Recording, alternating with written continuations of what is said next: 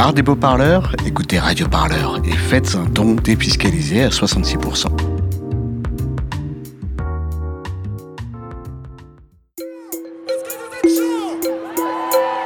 Radio Parleur, le son de toutes les luttes. Vous écoutez un entretien de Radio Parleur, le son de toutes les luttes. C'était vendredi onze octobre, pendant une sortie scolaire organisée au Conseil régional de Bourgogne-Franche-Comté, une mère voilée est prise à partie par un élu du Rassemblement National, Julien Odoul.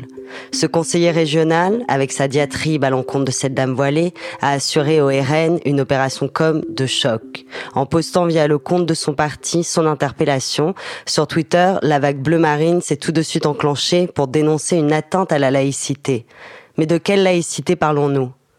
Deux jours après, dimanche treize octobre, le ministre de l'Éducation s'engouffre dans cette brèche. Je le cite. « Le voile n'est pas souhaitable dans notre société. » Mais là encore, au nom de quelle laïcité ?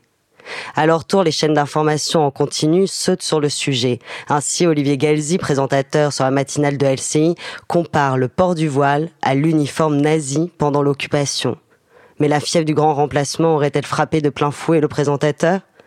Quelques jours plus tard, Yves Tréhard, directeur adjoint de la rédaction du Figaro, assure qu'il déteste la religion musulmane et qu'il descend d'un bus et même d'un bateau, c'est moins évident déjà, s'il croise une femme voilée. Donc pour parler de cette question de la laïcité, Radio Parleur a tenu à donner la parole à un historien spécialisé de la laïcité et spécialiste aussi de Jean Jaurès. Bonjour Jean-Paul Scott. Bonjour Scarlett. Merci d'accepter l'invitation de Radio Parleur.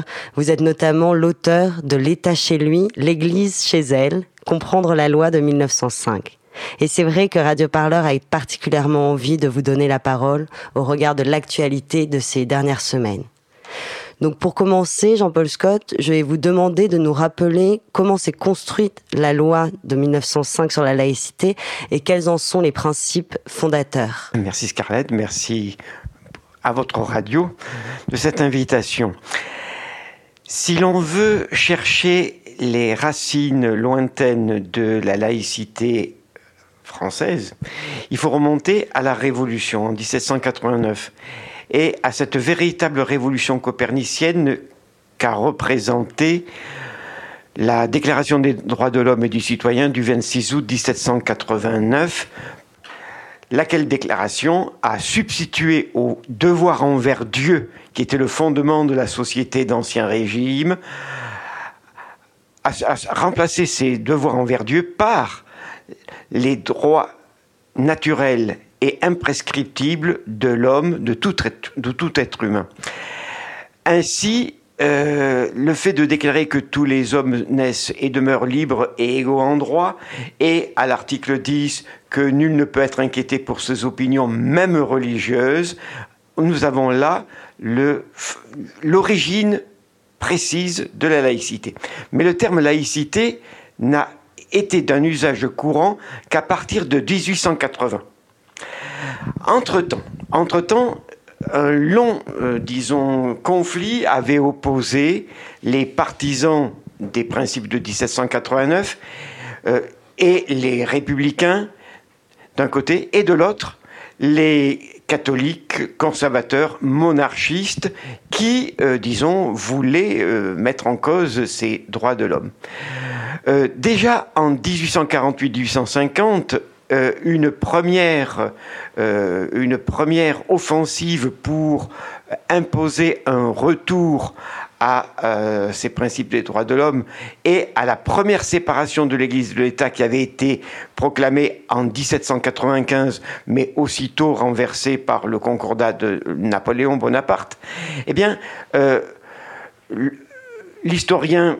l'historien euh, Jules Michelet, mais aussi et surtout Victor Hugo, dans son fameux discours du, euh, disons, du quinze janvier dix-huit cent cinquante, avait appelé à une nouvelle séparation de l'Église et de l'État.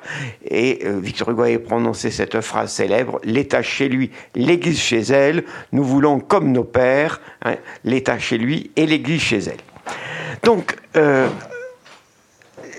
c'est une vieille histoire que, cette, euh, que l'origine de cette loi de euh, mille neuf cent cinq de séparation des églises et, et de l'État.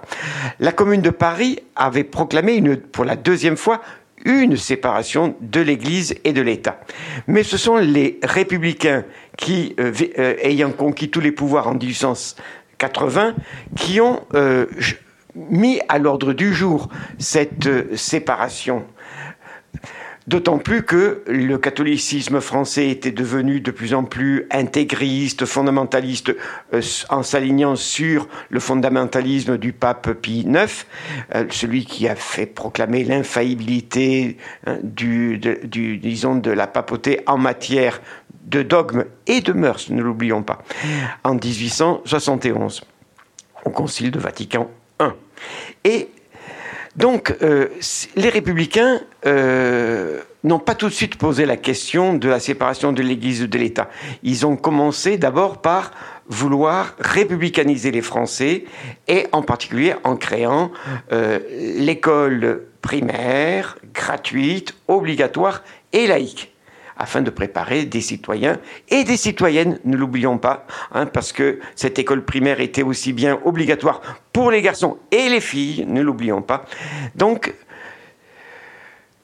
le combat était très f- violent hein, pendant, ce, pendant le début de la Troisième République entre euh, cléricaux et anticléricaux.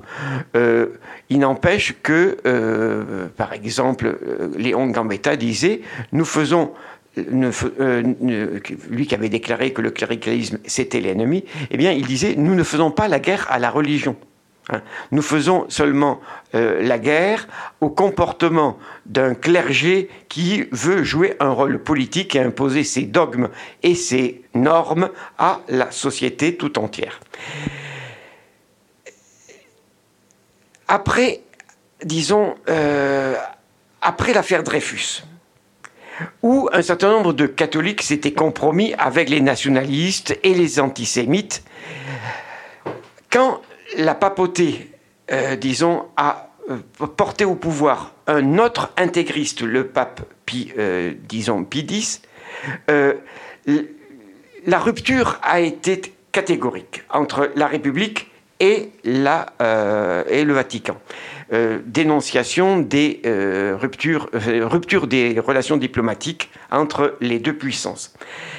En conséquence, dès mille neuf cent trois a fonctionné, a été mise sur place à l'Assemblée, à l'initiative de l'Assemblée, une commission, une commission de trente-trois députés qui, pendant dix-huit mois, au rythme de trois euh, réunions par semaine, a élaboré une proposition de loi qui sera, disons, adoptée très largement par la Commission, qui au départ était très partagée. Euh, on peut dire que euh, c'est la, la, le projet euh, défendu par aussi bien Aristide Briand que Jean Jaurès, euh, qui, et Ferdinand Buisson, le président du Parti radical socialiste et euh, le directeur de la Libre Pensée, le président de la Libre Pensée, qui va finalement s'imposer.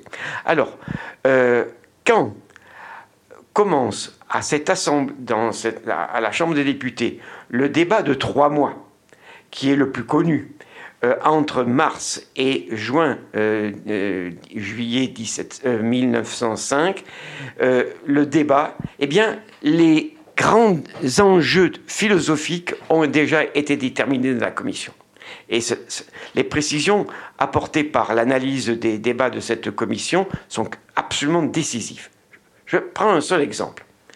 L'article premier. L'article premier du titre un, euh, intitulé « Principes », définit, on peut le dire, les principes de la laïcité. Article premier, la République assure la liberté de conscience. Point. Ce point est capital. Il a fait l'objet de débats. En effet, La, les, députés, enfin les, les députés membres de la Commission déclarent que la liberté de conscience est le premier, euh, disons la première des libertés, le premier des droits de l'homme, la liberté de conscience, la liberté de croire ou de ne pas croire, d'avoir une religion, d'en changer ou de ne pas en avoir. Euh, la liberté de, mais aussi la liberté de penser. Hein.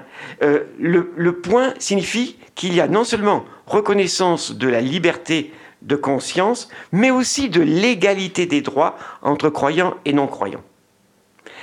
Je, la phrase continue, hein, euh, la phrase du titre un continue, de l'article premier continue, euh, la République garantit la liberté de culte. Attention, pas la, la liberté de religion. La liberté de religion, euh, les députés n'ont, n'ont pas à en traiter. La liberté de religion relève du fort intérieur, du choix personnel de chacun dans son intimité. Hein. Euh, ça, personne, disons, ne, euh, personne n'a besoin de savoir ce que pensent les uns et les autres en matière de religion comme de euh, philosophie ou de croyance. Donc, ce que garantit la euh, République, c'est seulement la liberté de culte, c'est-à-dire l'exercice collectif d'une activité, euh, d'une croyance privée. Hein. Et euh, cela doit se faire, disons, euh, Sans que, la, sans que la République ait, article deux, à reconnaître, à salarier ou à subventionner aucun culte. Voilà. Donc voilà les, les deux grands principes, les deux grands articles euh, que, euh, que, enfin, qui sont, euh, qui sont la substance de la loi de mille neuf cent cinq et qui caractérisent donc les principes de la laïcité en France, à savoir la liberté de conscience et l'égalité des droits entre euh, tous les êtres humains, euh, qu'ils soient croyants ou non croyants. Et donc euh, finalement, on arrive en mille neuf cent quarante-six et en mille neuf cent cinquante-huit, où on va donc se poser la question de constitutionnaliser euh, la laïcité.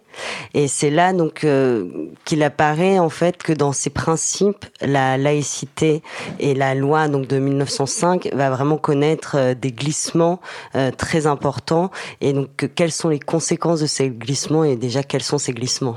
Très bonne question parce que elle est quasiment méconnue. Enfin, elle fait, elle fait, euh, enfin, elle fait allusion à des événements euh, historiques quasiment méconnus et de grande importance. En mille neuf cent quarante-cinq quarante-six, les, euh, disons, la France est dirigée par trois partis qui dépassent les vingt-cinq pour cent des électeurs: le Parti communiste, le Parti socialiste et le Parti M R P, euh, le Canard enchaîné disait « Mouvement pour rassembler les pétainistes », c'est un peu méchant, c'est en fait un mouvement chrétien-démocrate qui soutient à fond De Gaulle. Euh, dans un premier temps, euh, la majorité de gauche propose une pre- un premier projet de constitution qui constitutionnalise la laïcité, qui constatu- constitutionnalise la laïcité dans l'enseignement euh, laïque, public, mais aussi par la séparation des églises et de l'État, qui reprend donc carrément la loi de mille neuf cent cinq. Mais, à cause de l'opposition de toutes les droites, des gaullistes et des chrétiens-démocrates, ce premier projet de constitution échoue. D'autant plus que certains à gauche n'ont pas été très chauds pour soutenir ce projet. Une dizaine de députés socialistes n'ont pas voté.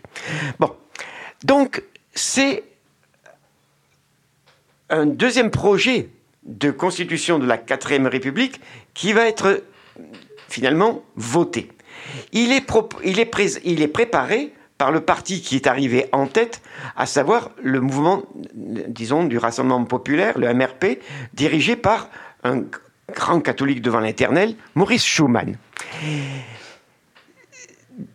C'est, c'est, c'est, le nouveau projet ne retient pas l'idée que la République doit être laïque, puisque euh, le, l'article premier de la nouvelle Constitution devait être rédigé ainsi: « La France est une République indivisible, démocratique et sociale ». C'est in extremis, lors du débat parlementaire, qu'un député communiste euh, fait adopter par la majorité de l'Assemblée l'épithète laïque. Alors certes, dans la future, dans le, pro, dans le euh, prologue et euh, disons de la euh, future constitution de la quatrième République, il est bien dit que euh, la République ne fait, euh, ne, dis, ne fait aucune euh, discrimination euh, entre euh, les Français et les Françaises, quel que soit euh, le sexe, l'origine, euh, la religion ou la race. Hein. Mais le principe de laïcité n'est pas vraiment euh, constitutionnalisé, sinon sous la forme d'un adjectif. D'où, en mille neuf cent cinquante-huit, après euh, le retour au pouvoir du général de Gaulle, une offensive des catholiques pour faire abandonner cette référence à la République laïque. Euh, il faut bien dire que l'Église catholique n'avait accepté que du bout des lèvres euh, la loi de mille neuf cent cinq seulement en mille neuf cent vingt-quatre. Elle avait compris qu'elle y perdait trop. Et l'Église catholique va tenter de faire revenir en arrière euh, la République. Donc, une délégation conduite par le nonce apostolique, l'ambassadeur du Vatican à Paris, euh, par les archevêques, va voir De Gaulle pour lui demander de retirer l'épithète laïque. Ce à quoi De Gaulle répond, en bon connaisseur de l'histoire de France et en fin politique, que peut-être nous pouvons penser, dit-il, que euh, la France est catholique par son histoire, mais la République est laïque. La France et la laïque, c'est pas la même, tout à fait la même chose. Et donc, De Gaulle, euh, disons, renonce à modifier cet, euh, disons, cet article premier. Et ainsi, depuis euh, mille neuf cent quarante-six et depuis mille neuf cent cinquante-huit, la France est déclarée une république euh, indivisible, laïque, démocratique et sociale. Mais, lors du débat de ratification de cet article premier, un député euh, du M R P, Coste Fleuret, un juriste constitutionnaliste, euh, fait adopter à la sauvette un petit amendement. La République respecte toutes les croyances. Euh, la formule paraît adonine, anodine. En fait, elle introduit un glissement euh, grave pour l'avenir. Je m'explique. La République, telle que les pères de la loi de mille neuf cent cinq l'ont conçue, elle est neutre en matière de religion. L'État, disons, est indifférent en matière philosophique ou religieuse. Euh, L'État a, doit le respect euh, et le traitement égal à tous les citoyens et toutes les citoyennes.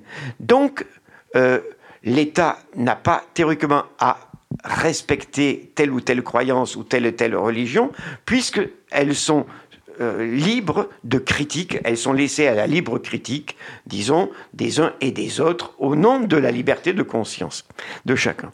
Donc, glissement. Et on voit tout de suite, un an après, la conséquence de cette concession faite aux catholiques, à savoir, l'Assemblée adopte la loi Debré le vingt-cinq décembre mille neuf cent cinquante-neuf, beau cadeau de Noël hein, à l'Église catholique, euh, qui euh, permet désormais le financement public des établissements privés, confessionnels, passant un contrat pour faire appliquer théoriquement euh, les programmes de l'enseignement euh, public. En fait, dès lors, Euh, il y a un retour en force de l'Église catholique dans l'enseignement, dans l'enseignement euh, un financement euh, accru et reconnu d'utilité, d'utilité publique, si bien que euh, l'Église catholique ne pourra se réjouir que de ses accommodements, de ses concessions. Ainsi, par exemple, en mille neuf cent quatre-vingt-seize, l'Assemblée des évêques de France adopte une, euh, une grande lettre où elle déclare que l'Église catholique reconnaît le caractère positif de la laïcité, virgule, non pas tel qu'il était à l'origine, mais tel qu'il est devenu. En effet, depuis mille neuf cent cinquante-huit, l'Église catholique fait clairement la différence entre la laïcité euh, dont elle ne veut pas et la laïcité qu'elle accepte. La laïcité qu'elle ne veut pas, c'est le laïcisme. À savoir, le laïcisme, c'est Euh, la condamnation de toute co- collaboration entre l'État et les religions, en particulier l'Église catholique. Et donc la laïcité que l'Église catholique déf- développe, défend, c'est une laïcité positive qui accorde non seulement des subventions, mais aussi une reconnaissance hein, à l'Église catholique dans la société française, hein, sinon auprès de l'État, euh, tout cela étant bien sûr contraire à l'article deux de la loi de mille neuf cent cinq qui dit très clairement que euh, la République ne reconnaît ni ne salarie, ni ne subventionne aucun culte. Alors, p- petit commentaire, la République ne reconnaît aucun culte. Et oui, depuis mille neuf cent cinq, les églises, les religions, ne sont pas des institutions de droit pri- public. Elles ne sont pas reconnues hein, comme des autorités. Elles ne sont pas subventionnées, comme elles l'ont été entre mille huit cent deux et mille neuf cent cinq, au temps du concordat napoléonien. Elles doivent se financer par leurs propres moyens. Elles ne reçoivent pas euh, un financement public, ces, ces, ces églises. Euh, donc, voyez-vous, euh, de fait, les catholiques ont généralisé la notion de laïcité positive, euh, de laïcité de collaboration entre euh, l'Église et l'État. Là, donc, on a, on a cette Église catholique qui se réjouit de ses, de ses premières concessions, et finalement, la loi de la, la, la, enfin, la laïcité va continuer à évoluer et à continuer, si je peux utiliser ce mot, à connaître d'autres dégradations, en tout cas oui, de d'autres, ce dérives, oui. d'autres dérives de ce qu'elle était à la base, notamment donc, à la fin des années quatre-vingts et au début des années quatre-vingt-dix. En mille neuf cent quatre-vingt-quatre, le président François Mitterrand renonce à l'unification d'un euh, système euh, unifié, national, d'enseignement, intégrant l'enseignement public et les enseignements sous contrat privé. Dès lors, euh, se multiplient les revendications pour que le dualisme scolaire euh, soit institué et généralisé. Mais euh, c'est le moment où euh, un certain nombre d'organisations, l'Église protestante, enfin les, les, la Fédération des Églises protestantes de France d'un côté, mais aussi la Ligue de l'enseignement qui rassemble euh, tout un certain nombre de militants laïques, mais de plus en plus ouverts à, euh, euh, disons, Euh, des échanges avec euh, les religions, et en particulier la religion catholique, euh, décide de, si possible, modifier l'esprit de la laïcité. Les protestants estiment que la laïcité, euh, après la loi Debré, est devenue une catho-laïcité qui favorise trop l'Église. En conséquence, les protestants, comme les membres de la Ligue de l'enseignement, estiment qu'il faut adapter la laïcité à l'évolution de la société. Donc, la, la Ligue de l'enseignement, je pense que c'est important de réexpliquer oui. euh, ce que c'était. Alors, euh, oui, la Ligue de l'enseignement, elle, euh, elle a été fondée en dix-huit cent soixante-quatre, sous le Second Empire, par Jean Massé. C'est un mouvement qui rassemble euh, beaucoup euh, d'enseignants, mais, au- euh, mais aussi euh, de personnalités laïques, euh, mais qui évolue de plus en plus euh, vers le Parti socialiste, la Deuxième Gauche et, euh, disons, les milieux euh, de la Deuxième Gauche ralliés à l'idée d'une société multiculturelle. Voilà. Euh, Ces courants euh, partent de l'idée que la société française euh, bouge, qu'elle se modifie, en particulier avec la, la présence de plus en plus importante de la religion musulmane dans la société. Et euh, à partir de là, effectivement, ils euh, réclament la prise en compte de, euh, euh, disons, euh, de euh, cette réalité culturelle et de l'islam comme religion. Il est vrai que la loi de mille neuf cent cinq a, euh, don, euh, disons, a permis, la, la, a permis l'existence légale de tous les cultes. Tous les cultes euh, sont légalisés, euh, mais euh, je ne sais pas si on y revient maintenant, euh, si, on, si on, on le développe maintenant, mais on y reviendra certainement. Euh, mais euh, l'islam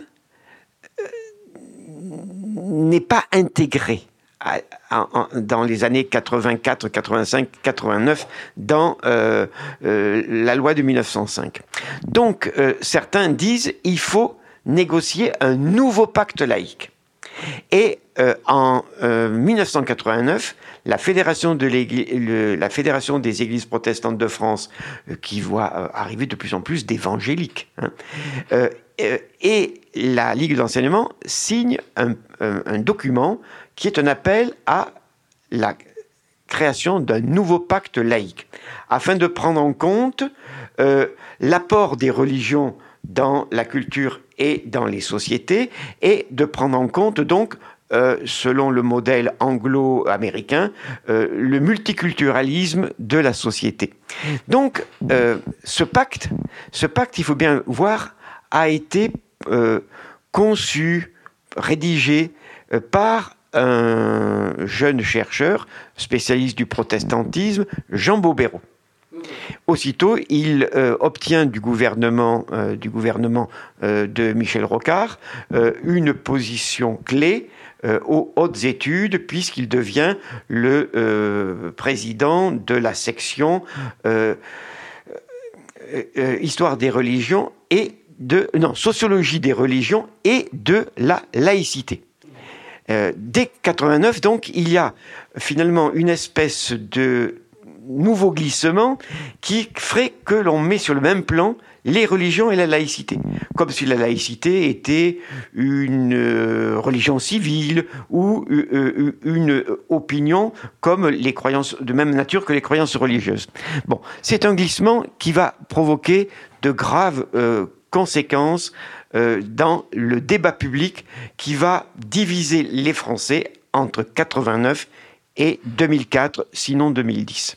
Et donc, de, de fait, depuis mille neuf cent cinq, jusque-là, on est arrivé dans les années quatre-vingts, puis maintenant, là, se pose la question des années deux mille. Mais aujourd'hui, en fait, on a plusieurs définitions de la laïcité qui existent, d'où ça vient et, et, et que permet ce flou qui est entretenu ou non. Enfin... Euh, je vous ai déjà dit donc que les protestants avaient considéré euh, que, euh, la, euh, disons, la Ve République avait développé une catholaïcité. Euh, les catholiques, effectivement, se réclament d'une laïcité positive. Mais dès euh, cette époque, Jean Baubérot et ses amis parlent de laïcité ouverte, de laïcité, euh, disons, inclusive, de laïcité... Euh, ouverte, comme s'il pouvait y avoir une laïcité fermée, de laïcité positive, comme s'il pouvait y avoir une laïcité négative. Bon. Euh... Cette logique a amené Jean Baubérot à publier, euh, dans les années deux mille dix, un petit livre qui porte le titre « Les sept laïcités françaises ». Et ce livre me paraît très contestable et euh, contenir en lui-même toutes les dérives. Jean Baubérot estime que de, après mille neuf cent cinquante-huit sont apparues plusieurs laïcités. La laïcité d'abord de collaboration entre l'État et les religions. L'exemple type, c'est effectivement le rapport entre l'Église catholique et, euh, la, et l'État en France, à la suite de la loi Debré et de la reconnaissance de cet enseignement euh, confé- euh, confessionnel d'utilité publique. Mais il va plus loin. Il va plus loin et en ce sens, il cherche à considérer que euh, la laïcité, euh, disons, est générale en Europe. Ce, que l'on, ce dont on peut douter. Hein. Bon, il parle de laïcité, euh, il parle, parle de laïcité de reconnaissance. Alors, le, la, la notion de laïcité de reconnaissance, elle est, elle aussi, très discutable, parce que c'est, c'est, elle est contraire à l'article deux de la, la loi de mille neuf cent cinq. Or, dans un certain nombre de pays, eh bien, euh, qui reconnaissent la liberté de conscience et euh, la liberté, euh, disons, de culte, il n'empêche, comme par exemple en Angleterre, il y a une religion nationale, l'anglicanisme. En Écosse, c'est, euh, disons, le presbytéranisme. Euh, le luthéranisme est la religion, de, euh, disons, nationale ou d'État de tous les pays scandinaves, à l'exception de la Suède, qui a renoncé.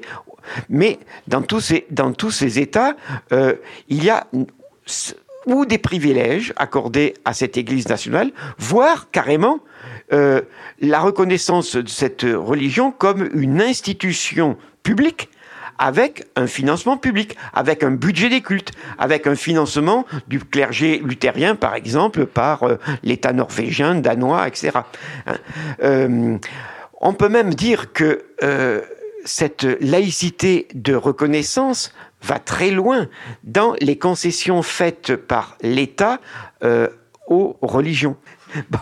Donc euh, là, c'est, on, est, on peut se poser la question, mais s'agit-il de laïcité hein, puisque, euh, puisqu'en fait, l'État reconnaît, euh, finance, euh, euh, disons, euh, les activités, les activités religieuses dans ce qu'elles ont de social. Toujours est-il que... Euh, Cette reconnaissance va parfois très loin. En Italie, l'article deux de la Constitution italienne dit explicitement que la République italienne et le Vatican concourent euh, euh, au développement du bien public et que le catholicisme a joué un rôle positif, fondamental, dans la, la, l'histoire de l'Italie. En fait, là, on est en train de basculer dans ce, qu'on, ce que Jean Baubérot appelle la laïcité identitaire. Hein euh, il pense que c'est, euh, disons, euh, certains euh, membres de l'entourage de Nicolas Sarkozy qui ont développé la formule. Euh, c'est vrai que Nicolas Sarkozy, en deux mille sept, crée un ministère de, euh, de l'immigration et de l'identité nationale. Hein euh, Cette notion de laïcité identitaire, à mon avis, euh, elle est euh, absolument scandaleuse. Parce que euh, c'est une façon de dire que euh, un certain nombre de pays ont explicitement une euh, identité catholique. Euh, ont des, que, euh, comme l'Europe, ils ont des racines chrétiennes, que leur, euh, que leur euh, disons, identité est fondamentalement religieuse. Euh, en ce sens, en France, la notion de, euh, d'identité, elle a été relancée à partir de mille neuf cent quatre-vingt-seize, quand le pape, euh, disons, euh, c'était encore Jean-Paul deux, oui, est venu à, à Paris pour euh, commémorer euh, le quinze centième anniversaire du baptême de Clovis, euh, baptême de la France, qui euh, tous les Francs devenant alors euh, quatre, euh, chrétiens. Seulement le problème dans le cas de, de la France, c'est que peut-être la France a un passé catholique, surtout dans l'Ancien Régime, mais que euh, la Révolution française est passée par là et a défini de nouveaux principes. Hein euh, donc, dire qu'il y a une Identi- une laïcité identitaire, ça va très loin. Ça veut dire qu'en fait, euh, les principes de quatre-vingt-neuf sont conciliables avec les principes d'une religion révélée. Et ça, malheureusement, ça n'est pas possible. Euh, c'est contraire, disons, à l'histoire elle-même. Euh, mais la grande, la grande déviation euh, est là. Parce que à partir de ces années deux mille sept deux mille neuf, deux mille dix, on va voir le Front National récupérer la notion de laïcité identitaire et se dire désormais le champion de la laïcité, ce qu'il n'a jamais, ce qu'il n'avait jamais été auparavant. Et ainsi, les droites, les droites françaises, pas seulement le Front National, mais les Républicains, se font, se font une vertu en récupérant le thème de la laïcité euh, que la Deuxième Gauche aurait euh, galvaudé et abandonné. Oui, c'est ce que fait en fait euh, Julien Odoul euh, lorsqu'il interpelle euh, cette dame voilée. Il prétend le faire au nom de la laïcité, justement. Oui. Euh, je ne laisserai jamais dire que le, euh, disons que le Front National et le Rassemblement National sont des partis laïques. En fait, il n'y a pas parti plus anti-laïque qu'eux. Et pourquoi ? Parce que euh, euh, cette référence à la laïcité ne sert qu'à légitimer leur racisme anti-musulman, leur euh, idée que euh, le, la religion musulmane n'est pas compatible avec la société française, que les musulmans ne peuvent pas s'intégrer dans la République. Et voilà pourquoi il est si grave quand euh, on voit des ministres demander euh, aux musulmans de euh, faire allégeance à la oui. République. Alors là, c'est justement euh, Bernard Cazeneuve euh, qui, euh, sur euh, Europe un, donc euh, c'était le dix-neuf octobre dernier, a déclaré, enfin a utilisé de cette formule euh, qui est fort contestable. Dans le contexte particulier dans lequel nous nous trouvons, nous avons besoin d'entendre les musulmans dire leur attachement à la République. Voilà, vous faites allusion à cette euh, citation, je crois. Euh, Bernard Cazeneuve, disons, euh, euh, fait partie de ces, euh, de ces socialistes, de ces hommes d'un, euh, d'un juste milieu, enfin, qui se veulent du juste milieu, et, mais qui, en fait, ne savent pas exactement sur quel pied danser euh, par rapport, d'un côté, à l'islamisme, et de l'autre, euh, disons, à l'extrême droite. Euh, je rappelle que Bernard Cazeneuve a été ministre de euh, l'Intérieur sous, dans le gouvernement de, euh, Emmanuel Valls. d'Emmanuel Valls, sous la présidence de, de, François, euh, Hollande. de François Hollande. Euh, Quelques jours à peine après le massacre, disons, euh, perpétré à Charlie Hebdo par deux fous de Dieu, hein, les frères Kouachi, eh bien, euh, euh, Bernard Cazeneuve euh, entérine les décisions prises par le, euh, le comité directeur du Parti socialiste euh, pour chercher à répondre à Cette, euh, cette question de euh, l'intégration des euh, musulmans dans la société française. Euh, il est frappant que, au ministère il fera, de l'Intérieur, il fera adopter en juin, dix-neuf, en juin deux mille quinze ces pistes pour intégrer, hein, pour intégrer les musulmans dans la société française que demande Bernard Cazeneuve.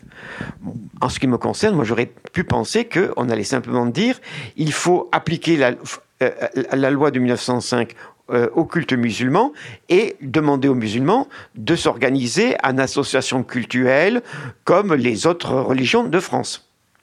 Eh bien, euh... ouais, parce que là, c'est, c'est, c'était pas ce qu'elle faisait en fait. Quand vous dites appliquer la loi de mille neuf cent cinq euh, à la religion musulmane, ça veut dire quoi dans les faits concrètement ça... Oui, alors là, ça périte. C'est un petit rappel, un retour en arrière.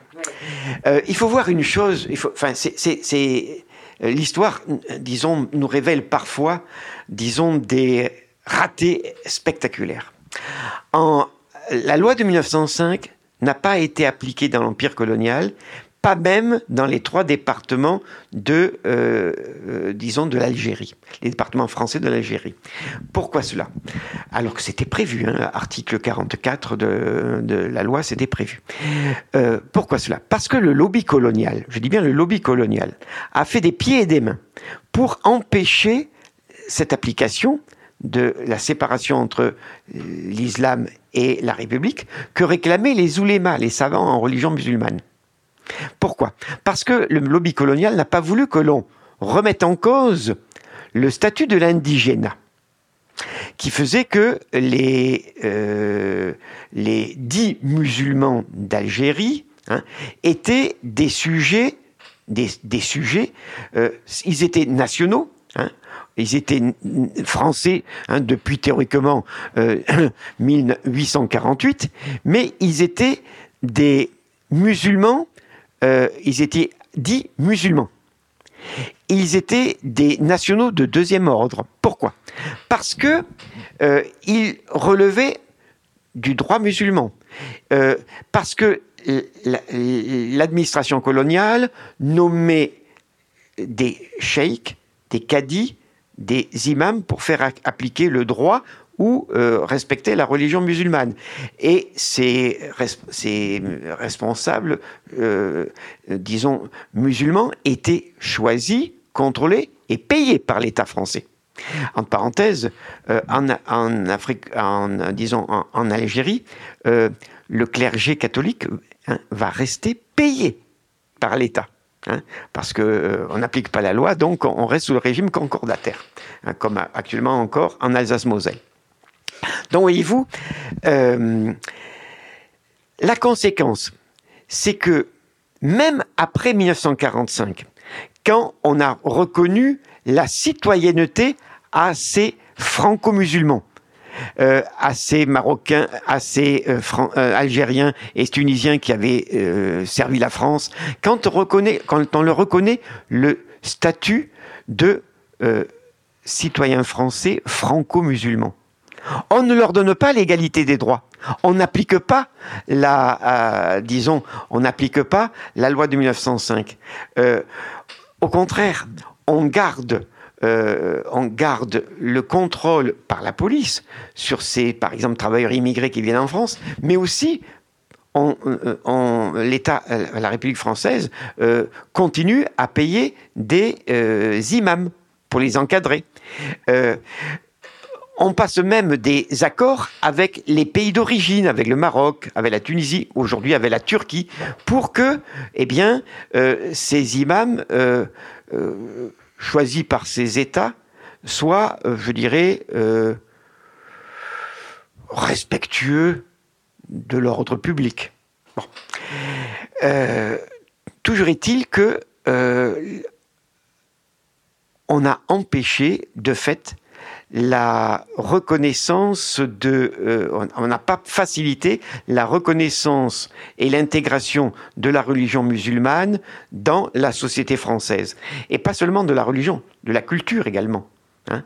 Euh, j'ai, je suis très navré que, euh, en dépit des propositions multiples de Gilles Kepel et d'autres, euh, dont moi, entre, entre autres, hein, euh, il n'y ait pas eu euh, développement de l'enseignement de l'arabe euh, littéraire et euh, dialectal dans les collèges et les lycées pour les enfants de la deuxième génération, hein, euh, de, ces enfants nés en France, donc français, hein, euh, mais fils d'immigrés, hein, pas forcément naturalisés. Donc, euh, une occasion a été ratée. Parce que, euh, en conséquence, soit on a fait appel seulement aux quelques enseignants qui venaient du Maroc, d'Algérie, euh, et qui étaient contrôlés par les États d'origine, euh, soit on a envoyé ces enfants voulant euh, apprendre euh, l'arabe, eh bien, dans les écoles coraniques des mosquées. Donc, voyez-vous, euh, on peut dire que la France n'a pas eu un... Euh, Euh, la République française n'a pas eu, dans les années quatre-vingts, quatre-vingt-dix, deux mille, euh, euh, la volonté pleine et entière d'intégrer ces euh, jeunes, en particulier de la deuxième génération, euh, voire de la troisième, qui subissent toutes sortes de discriminations, discrimination sur le, le, enfin, à l'embauche, au travail, euh, discrimination... et échecs à l'école, euh, au loge- dans le logement, et cetera. Si bien que rien d'étonnant à ce que ces jeunes aient souvent euh, surcompensé leur euh, marginalisation euh, par quoi ? Eh bien, par soit la délinquance, soit carrément euh, la religiosité. Hein.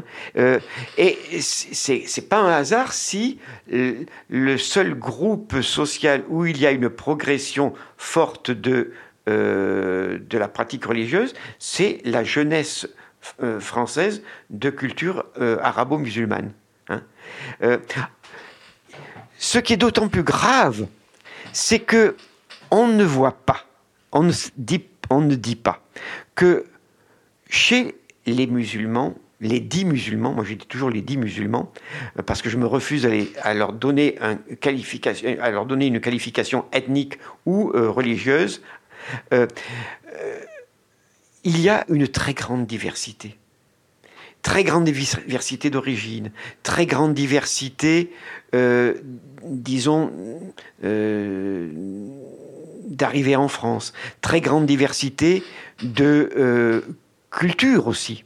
Euh, d'après des sondages opérés par les États-Unis, parce que euh, il faut bien voir une chose, depuis les, hein, disons les, les événements du onze septembre deux mille un, il n'y a pas plus inquiet concernant l'évolution de euh, la religion musulmane en Europe que les services secrets américains. Il commande régulièrement au, euh, à l'Institut Pew Research Center des euh, sondages sur, euh, euh, à part, avec des questions qualitatives sur l'intégration des musulmans en France, en Angleterre, en Allemagne et dans d'autres pays européens. Et euh, eh bien, qu'est-ce, d'abord, qu'est-ce que euh, qu'est-ce qu'ils nous disent ces sondages ? Qu'en France, il y aurait peut-être six millions de dits musulmans, pour un quart étranger, pour un autre quart en voie de naturalisation ou naturalisé, et pour la moitié nés en France, et donc français. Mais, mais sur ces musulmans, euh, à peu près un tiers se disent sans religion, agnostiques ou voire athées. Et certes, le reste pratique le ramadan, Euh, ne boit pas d'alcool, et cetera. Euh, euh, mais le degré de relation à la religion est extrêmement variable. Euh, les, euh, la pratique du ramadan est plus culturelle que cultuelle chez, chez beaucoup. Euh, c'est l'occasion de festivités, de rencontres familiales, de fêtes, et cetera. Mais euh, euh, on peut dire, d'après ces sondages, que à peine un quart de ces dix musulmans considèrent que les lois de Dieu sont supérieures aux lois de la République, en France. Hein, en France. Euh, seulement, même si, c'est ce qui pourrait caractériser ce qu'on pourrait appeler le fondamentalisme religieux partagé par les frères musulmans ou par les salafistes. Mais, entre reconnaître que les lois de Dieu sont au-dessus des lois de la République et contester les lois de la République, ne pas s'y soumettre, cela, d'après ces déclarations, il n'y aurait en France que cent pour cent de ces musulmans, hein, les, les salafistes les plus radicaux, et cetera. Euh, donc, il ne faut pas exagérer l'idée d'intégration. De toute façon, quand on euh, compare le rapport des musulmans en France, par rapport à ceux, aux musulmans d'Angleterre ou d'Allemagne, eh bien, on est obligé de reconnaître que les dix musulmans de France sont de loin ceux qui se disent le mieux intégrés dans la société française. Hein ? C'est cela que nous apprennent les statistiques américaines, hein, c'est, hein, et, et qui sont méconnues en France. Euh, plus de la moitié se disent d'abord français avant de se dire musulmans. Alors qu'en Angleterre, c'est quatre-vingt-cinq pour cent qui se disent musulmans d'abord. Et puis, par exemple, quatre-vingts pour cent des musulmans de France disent qu'ils sont pour la séparation de la religion et de la politique, ouais. Hein, euh, qui sont pour l'égalité homme-femme. Hein, alors, bon, ils ont, ils ont peut-être répondu de manière euh, euh, imprécise. Mais, euh, voyez-vous, euh, il ne faut pas douter de ce qu'un phénomène d'intégration à faible intensité se développe. Je prends un seul exemple. À la deuxième génération, quarante pour cent des enfants d'émigrés se marient enfin, avec euh, ce qu'on pourrait dire un Français ou une Française de souche. Donc, quarante pour cent de mariages mixtes dès la deuxième génération, soixante-cinq pour cent à la troisième génération. Hein. Donc, euh, on peut dire qu'à ce niveau, la patience et de rigueur. Euh, les sociologues américains nous ont appris que l'intégration dans une société, disons, se fait très lentement, hein, en deux, trois, quatre générations. Euh, donc, il faut accepter l'idée que euh, la société française, euh, disons, est multiculturelle, que le rôle de l'immigration est fondamental pour maintenir la, la dynamique de la population française et de l'emploi. Euh, Mais euh, bien sûr, euh, comme dit Gérard Noiriel, l'historien Gérard Noiriel, euh, il est scandaleux de considérer comme immigrés les enfants de la deuxième génération nés en France, ayant toujours vécu sur le territoire. Euh, euh, et leur, leur problème d'intégration n'est pas un problème religieux, c'est un problème économique et social. Oui. Ça, on est d'accord, mais justement, enfin, pour revenir dans le paysage, en tout cas celle qui s'affirme en ce moment le plus, portée par l'extrême droite, qui est cette laïcité identitaire, euh, ne, ne se prête pas finalement à l'intégration, en fait, vu qu'elle revendique que le socle commun d'une société et son ciment, c'est une religion, euh, euh, qui est la religion catholique. Donc elle est de fait, euh, elle exclut finalement les, les dits musulmans. Oui. De... On, on, peut, on peut dire que la laïcité et laïque en France sont pris entre les deux mâchoires d'un étau. D'un côté, il y a, euh, disons, euh, cette, euh, ces, re- ces revendications des identitaires, d'extrême droite et de droite, qui estiment que, fondamentalement, l'identité de la France est dans le christianisme et la catholicité, et que euh, les nouveaux venus, et en particulier les musulmans, ne peuvent pas s'intégrer, alors que les bouddhistes le pourraient peut-être, hein, euh, alors que les évangéliques le pourrait peut-être. Bon, bon. Donc, euh, d'un côté, les identitaires, mais de l'autre côté, les islamistes politiques. Les islamistes politiques qui, euh, frères musulmans et euh, salafistes, euh, subventionnés par euh, les pays du Golfe, euh, ont souvent obtenu la caution des, euh, disons, la caution de... Euh, Euh, des, des gouvernements français depuis Nicolas Sarkozy pour prendre en main euh, la, le Conseil français du culte musulman. Et l'ont pris en main. Euh, aujourd'hui, bon, ce sont les Turcs. C'est, c'est, cet islamisme politique euh, réclame quoi ? Cet, cet islamisme politique, je pourrais citer de nombreuses euh, formules employées et euh, diffusées par l'U O I F dès les années deux mille quatre deux mille cinq. Eh bien, c'est par exemple euh, nous, euh, euh, l'islam euh, est incompatible avec la laïcité. Hein, euh, parce que l'islam, euh, c'est euh, la vérité révélée et la laïcité, c'est simplement des principes humains propres à une société française. C'est une... Bon. Euh, autre exemple de citation, euh, euh, il faut que euh, les musulmans euh, contestent l'universalité de la laïcité, hein, euh, euh, qui est euh, un héritage colonial, et cetera, et cetera. Euh, Autre exemple encore, euh, les, les, l'U O I F, euh, comme les salafistes, réclament ouvertement euh, une reconnaissance mutuelle entre l'islam et la laïcité et l'État laïque, et euh, la reconnaissance pour les musulmans, pour les seuls musulmans, eh bien, de, euh, des pratiques musulmanes et des lois mu- euh, musulmanes en matière de mariage, d'héritage, de répudiation, et cetera, et cetera. Hein euh, euh, c'est quand même l'U O I F qui, qui dit ouvertement qu'il euh, n'y a pas d'égalité entre les hommes et les femmes. Euh, euh, ces deux sexes méritent, res- sont, disons, méritent respect, mais il y a une différence de nature entre les hommes et les femmes. Donc, voyez-vous, un étau avec deux, hein, deux branches, d'un côté les identitaires, de l'autre côté les islamistes. Et au milieu, malheureusement, il y a souvent ce que j'appelle les idiots utiles. Ceux qui sont prêts à toutes les concessions, euh, pensant que, euh, eh bien, on peut à la fois amadouer les islamistes, euh, euh, et qu'il euh, faut faire un certain nombre de concessions pour qu'ils s'intègrent encore mieux. Alors, tout à l'heure, j'avais fait allusion à, monsieur, enfin, à Bernard Cazeneuve, ministre de l'Intérieur. Euh, il représente tout un courant de, de maires socialistes ou euh, de maires de toute opinion centristes. Je pense à Bobigny, par exemple, comme euh, euh, Créteil en matière, euh, disons, disons euh, de maires socialistes, qui subventionnent partiellement des mosquées, qui subventionnent, disons, des euh, établissements euh, euh, cultuels, euh, culturels, qui sont en même temps des établissements euh, cultuels musulmans.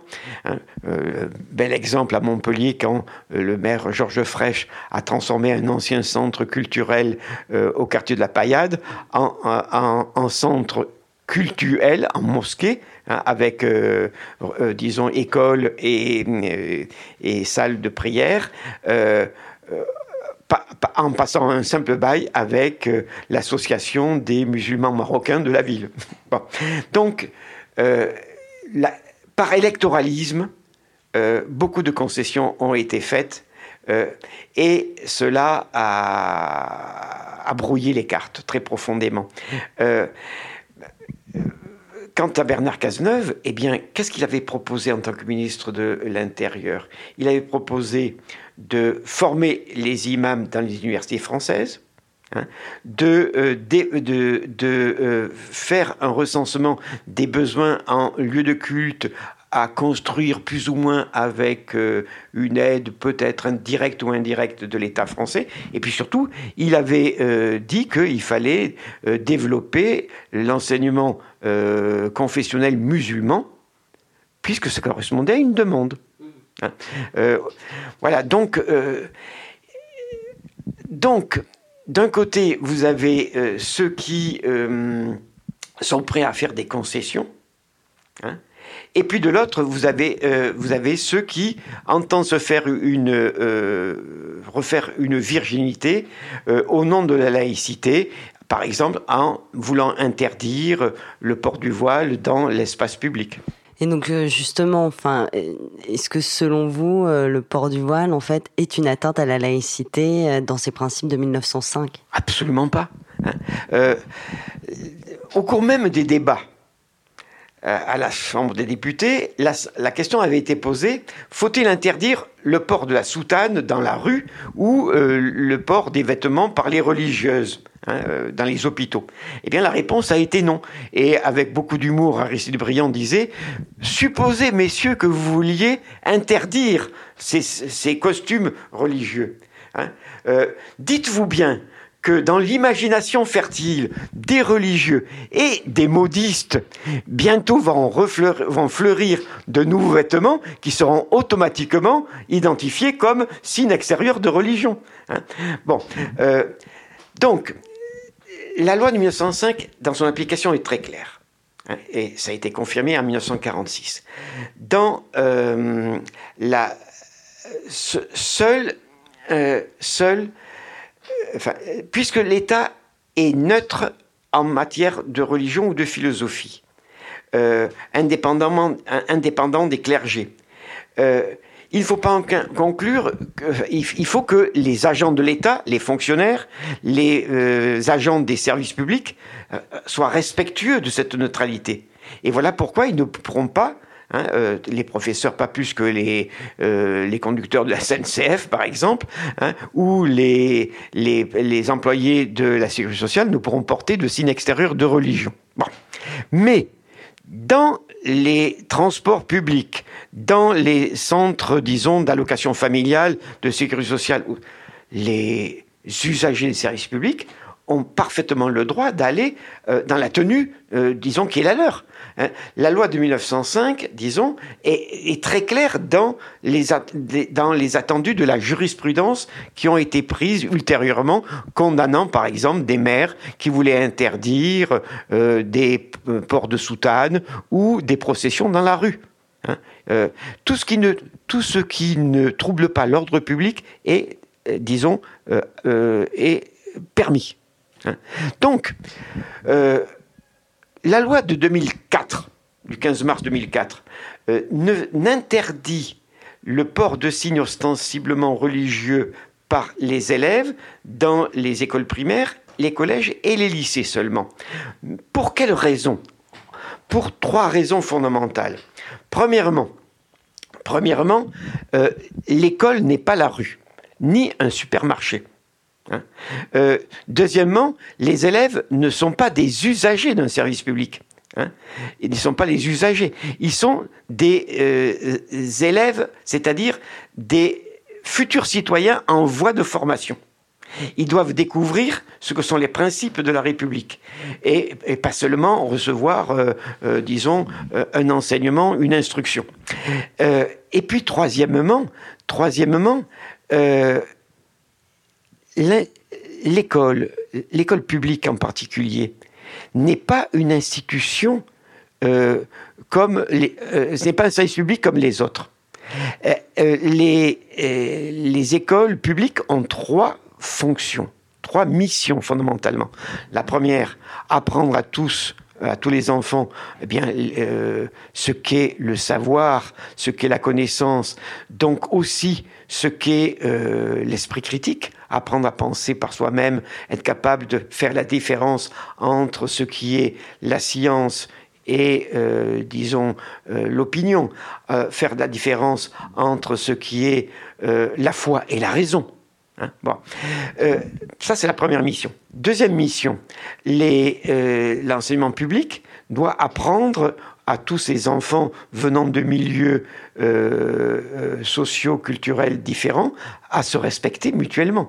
C'est, c'est, c'est, l'apprentissage du vivre en, ensemble commence par le respect, de, euh, la, euh, le respect des différences des uns et des autres. C'est pour cela qu'il ne faut pas qu'il y ait de différences exacerbées. Il ne faut pas qu'il y ait euh, primat des identités. Euh, parce que, et ça c'est la troisième raison, euh, l'enseignement doit apprendre à chacun à devenir un citoyen libre et responsable et à construire son identité. Parce que l'identité, au sens pre- euh, fort du terme, elle n'est pas d'origine, elle n'est pas donnée à la naissance, elle, elle, elle n'est pas, à, à, disons, à, euh, à, elle n'est pas synonyme d'une religion ni d'une culture. Chacun a hérité d'une certaine culture, mais il construit son identité chaque jour. Comme disait, je crois, Malraux, hein, euh, André Malraux, il faut, euh, il faut que je meure pour qu'on puisse dire que j'ai eu telle identité. Hein. Il faut que je meure pour que ma vie devienne un destin. Jean-Paul Scott, je vous propose bah, qu'on clôture notre discussion. Merci d'avoir euh, reposé les, les bases euh, fondamentales pour euh, avoir, je pense, un débat euh, clair euh, sur la laïcité, sur euh, qu'est-ce qu'elle est et, et surtout sur la façon dont aujourd'hui euh, certains euh, traitent les dits musulmans, je vais reprendre votre, esgrif- votre expression, euh, dans la société française. Merci Scarlett et merci à tous les auditeurs. Radio Parleur, le son de toutes les luttes. Écoutez-nous sur radio parleur point net.